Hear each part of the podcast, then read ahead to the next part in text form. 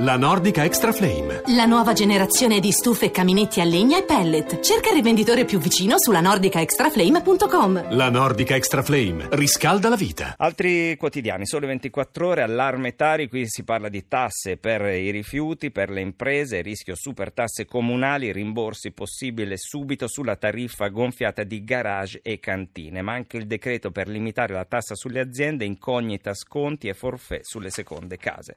L'osservatore romano romano apre con il terremoto in Iran, anzi in Iraq ai confini con l'Iran, devastante terremoto al confine tra Iran e Iraq, il dolore del pontefice per il sisma che ha causato oltre 350 morti e migliaia di feriti. Il bilancio poi si è ulteriormente aggravato perché i morti sono oltre 400. Ancora l'opinione, l'apertura è politica, Renzi sceglie la mini coalizione, il segretario del PD esclude paletti nei confronti di chi è uscito dal partito ma fa capire che per lui l'alleanza con Alfano e Labonino è più che sufficiente a battere il centrodestra e a ricevere l'incarico di formare il governo. Ancora la verità, eh, la chiusura riguarda un po' lo scandalo, gli scandali sessuali, una denuncia al giorno non toglie i porci di torno, questo è il titolo. Dieci donne contro il regista Fausto Brizzi, Francesco Borgonovo e il racconto delle notizie di questi giorni, poi c'è parla Anna Falchi, dice ci sono molestie ma anche troppe pecorelle poco smarrite. Su tutti i quotidiani oggi, ovviamente non è più in prima pagina perché lo è stato anche ieri l'anniversario degli attentati in Francia. L'attentato allo stadio, allo stadio, poi a vari ristoranti e bistrò e poi al Bataclan, una sparatoria che si è conclusa con 90 morti più o meno diciamo a quest'ora era mezzanotte e 58 e succedeva questo.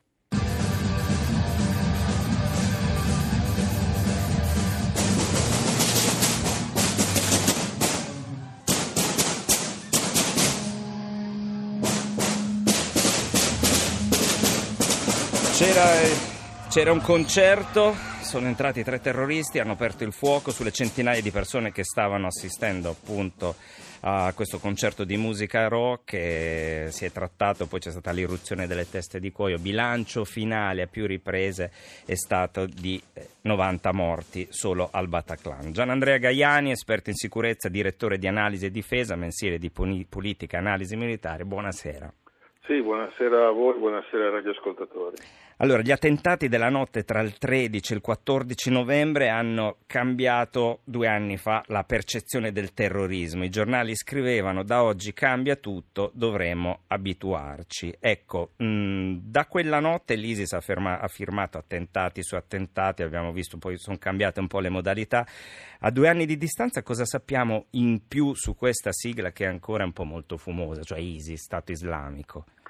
Ma sappiamo che come a differenza di Al-Qaeda che aveva condotto azioni terroristiche e che ha ancora il record delle vittime in azioni terroristiche in Europa, nel 2004 l'attacco alla stazione di Atocha a Madrid fece più di 200 morti,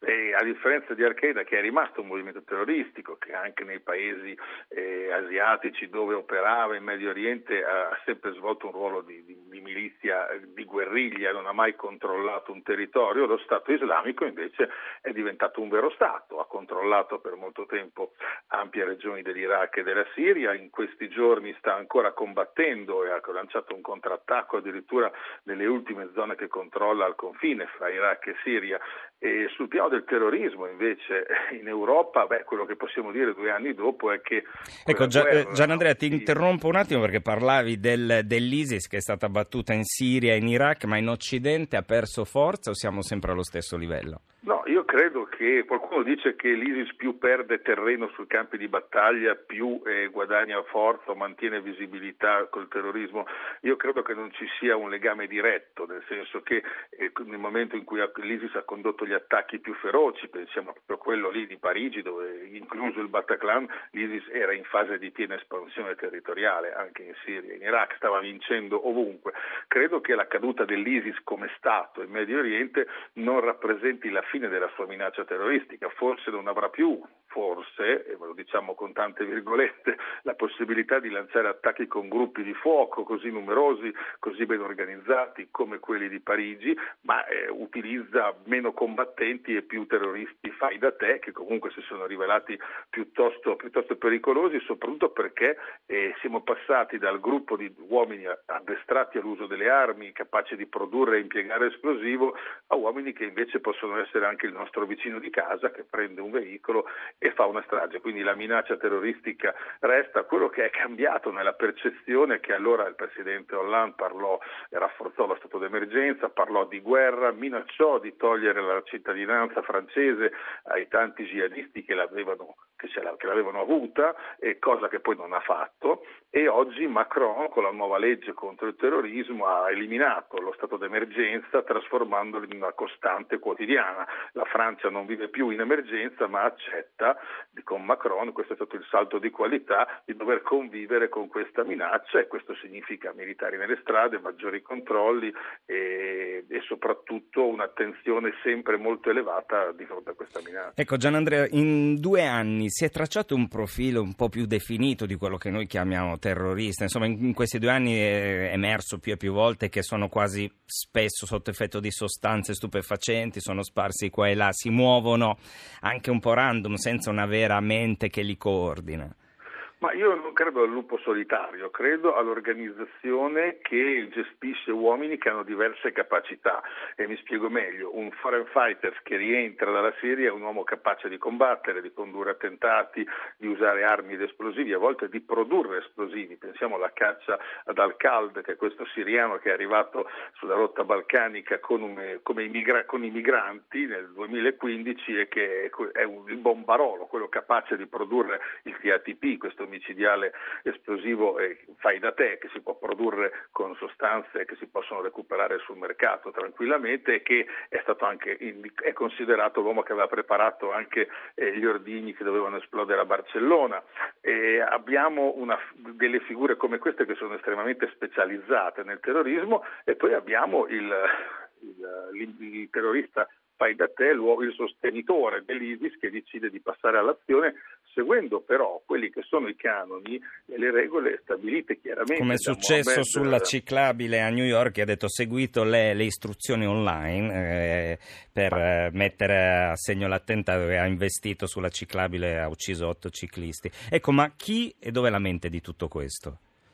Ma la mente, ammesso che Abu Bakr al-Baghdadi esista ancora, sia ancora vivo, io credo l'abbiano ucciso i russi nel, nel, maggio scorso e si parla già di un suo successore che non a caso eh, sarebbe eh, eh, Jalaudin al-Tunisi, nome di battaglia, capo dell'ISIS in Libia ed è un uomo che ha un, eh, di origini tunisine ma ha il, anche il passaporto francese, ha avuto la cittadinanza nel 93, è considerato l'erede di Abu Bakr al-Baghdadi, ma ci sono, io credo, in tanti paesi europei delle, delle, delle, centrali che gestiscono i loro uomini, infatti l'ISIS li chiama soldati, non sono per forza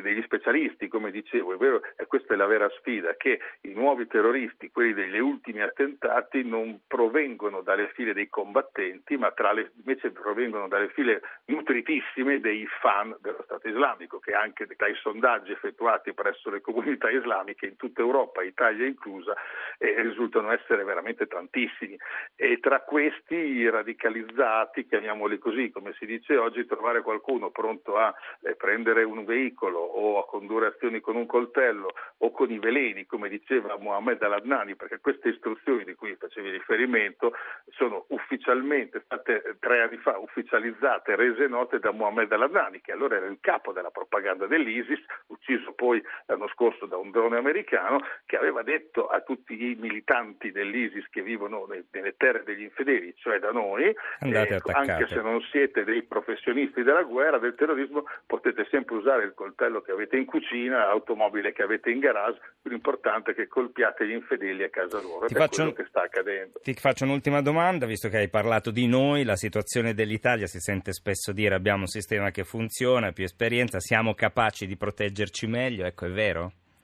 No, io credo che stiamo lavorando bene nella prevenzione. Abbiamo un panorama di organizzazioni e di gruppi, di ambienti islamisti da controllare che è nutritissimo perché tre anni fa se ne valutavano circa 108, eh, l'anno scorso se ne stimavano in un migliaio gli ambienti islamici, islamisti eh, che in Italia eh, sono sotto controllo, però abbiamo sempre numeri molto inferiori rispetto a paesi come la Francia, la Gran Bretagna, la Germania, il Belgio, dove hanno un'immigrazione islamica più radicata da diverse generazioni e dove ci sono più islamici ci sono anche più estremisti islamici. Non a caso i paesi che sono rimasti finora eh, non toccati, a parte l'Italia, dalla minaccia terroristica, ma in Italia diversi attentati sono stati sventati e cellule sono state eh, prese, prese, prima che potessero agire, i paesi che sono rimasti, che non hanno avuto minacce o attacchi del genere e sono proprio i paesi della Mitteleuropa dove non esistono comunità significative islamiche, penso all'Ungheria, alla Repubblica Ceca, alla Slovacchia, alla Polonia,